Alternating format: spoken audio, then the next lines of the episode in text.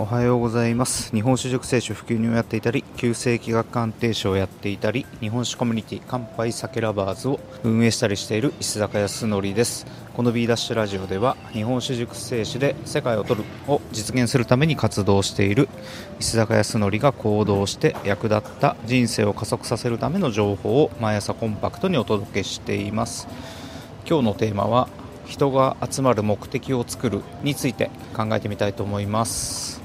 今日は2021年3月の1日ですね。3月になりましたね。もう春が近づいてきてまあ、まあ、春ですね。もう立春が過ぎてるので、ま、だんだん暖かくなってきている感じですね。はい。今日も引き続き酒屋のお話をしたいんですけれどもまあ、酒屋の準備を進めているんですが、まあ、ここ最近のお話の中で、まあ、普通に酒屋を運営しても利益が少ないために、ま商売として継続するのは難しいというお話をまあ、させていただいてます。でその中で酒屋の運営形態を、ま、模索している最中なんですけれども現時点で考えている、まあ、僕がやる酒屋の、ま、特徴の方向性としては、まあ、集まる意味を作ることですね。あとは独自のお酒を取り揃えている。でこの独自のお酒を取り揃えているという部分は、まあ、後々ここにですねさらにオリジナルのお酒を販売するを加えていきたいと思ってます。でオリジナルのお酒とは何かっていうとオリジナルの企画で酒造メーカーさんにお酒を作ってもらうっていうのが一つ。でもう一つは醸造所を作る。もしくは引き継ぐ。でオリジナルのお酒を、まあ、初めから作るっていうことですね。最終的にはここに持っていきたいと思ってます。まあただまあ、すぐにはできないのでまずは人が集まってお酒の販売量が確保できること実績を作ることがまず第一だと思っています。で先ほど挙げた、まあ、集まる意味を作ることすなわち人が集まる場所になるっていうことなんですけれども今日はその人が集まる、まあ、場所について考えてみたいと思います。で人が集まる場所というのは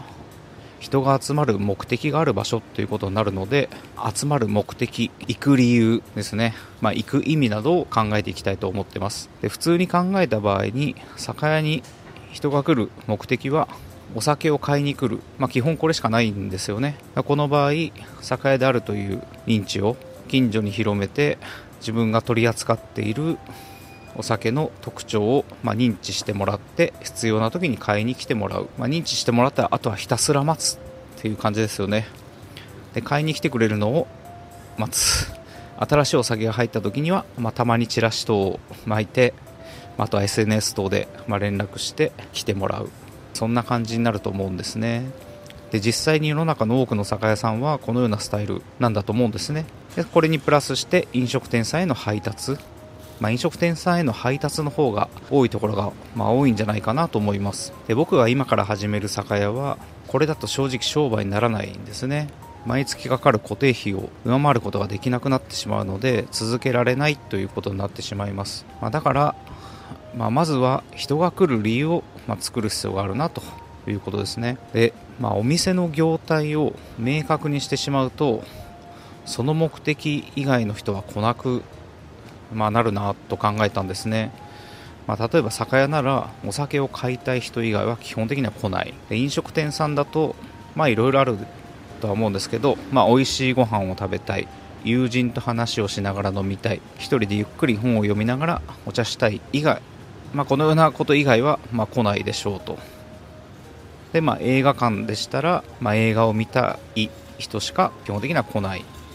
うん。まあ、飲食店についてはもっと幅広いと思うんですけど、まあ、基本的にはその店でできることはお店の業態が定まってしまうと行く理由が限られてしまうなと考えたんですね、まあ、これから考えていくとまずはどんな境にするかという考え方よりもどう多くの人に来てもらう場所にするかという視点で、まあ、考えていった方がいいんじゃないかなという感じです。で人が集まる場所を思いつくままに言っていくとですね、まあ、美味しいものを食べたい美味しいお酒を飲みたいインスタ映えの写真を撮りたい何々さんと会いたいこの人の話をま聞きに行きたい〇〇好きな人が集まる会に参加したい同じ趣味の人と語らいたいまあ、落語を見たい。好きな映画を好きな人たちと、まあ、同じ場で同じ映画を見て語らいたい。日本の教育について語り語り合いたい。雰囲気のある場所で静かに飲みたい、まあ、動画撮影を雰囲気のあるところでしたい。〇〇さんの講義を聞きたい。〇〇さんと〇〇さんのトークイベントを聞きたい。はまだまだあると思うんですけれどもこのような感じで、まあ、意味を作っていくという感じですね。こういう考え方ならば、まあ、いくらでも考えられるかなという感じです。で僕が学ばせてもらっている、まあ、キングコング西野さんの、まあ、西野さんは、まあ、年末に映画煙突町のペルの、まあ、上映をスタートさせて、まあ、それと同時に映画館に行ってねというだけではなくて、まあ、ただの街の姿勢ではなく、まあ、映画館で映画前と映画後にトークイベントを行ったり、まあ、自分が映画館に足を運ぶことで一緒に見るという体験をさせたりあと副音声機能を使って一度見た副音声で、まあ、その映画について解説するというサービスを使って一度見た人をさらに副音声を聞きたいという、まあ、目的で再度映画館に足を運ばせたりと、まあ、ただ単に映画を見て見に来てもらうまあ、以外の仕掛けをかなり行ってたんですね、まあ、さらには西野さんが叩かれていた過去を知る芸人さんのトークイベントなども絡ませて映画館に行ってもらう理由を、ま、作っていってたんですね。これは映画を1回見て終わりという、まあ、通常の考え方を、ま、完全に覆す考え方だなと、ま、何度も何度も映画館に足を運んでもらえるかという視点で、ま、考えていたからできたものなんだろうなと行く意味を変えていったってことですよね。僕も3回見に行ったので見事にはまったなって感じですね。で酒屋に行く意味を変えると、まあ、考えた場合には、まあ、その場に行く理由がまずあってそこに酒屋角打ちがある。この流れだなと僕は今思ってます。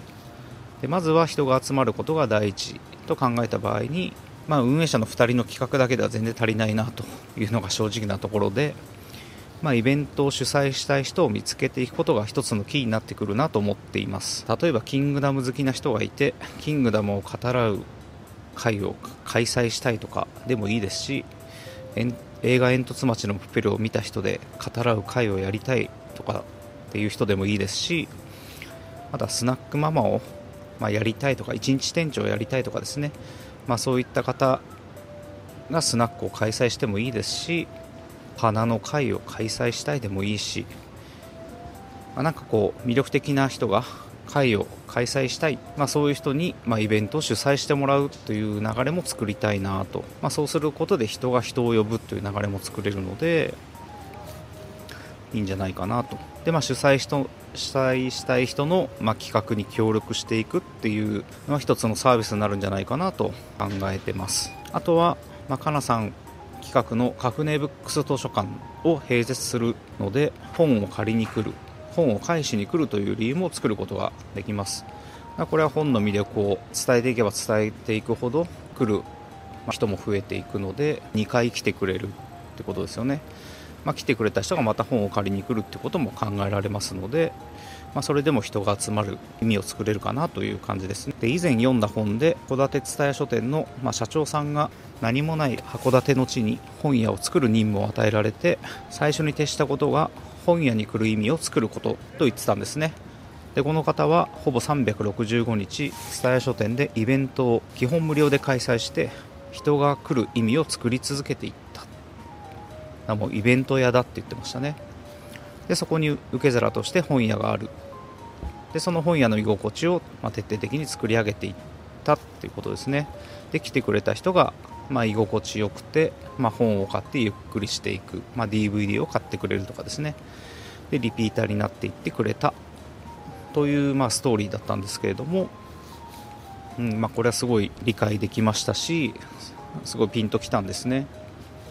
規模感は全く異なるんですけれどもこのイメージは大切にしなければいけないなと今思っています。イベントで足を運んでくれた人が居心地が良いと、まあ、感じてくれてまあ、お酒やドリンクを、ま飲んでいってくれて、まあ、美味しいと感じてくれてさらにま日本酒も買って、まあ、それも美味しかったという、ま流れが作れればですね、ままた来たいとか。で私もイベントやってみたいと、うんまあ、思ってもらえるような、ま流れを作るというのが、ま最初にやることかなとイメージしています。この人が来る意味人が来る理由作りをいろいろとストックしていきたいなとアイデアを思っています。まあ、なのでアイデアある方はぜひですね僕にご一報いただけたら嬉しいです。はい。ということで今日も最後までお聞きいただきお付き合いいただきありがとうございます。石坂康則でした、えー、また明日お会いしましょう。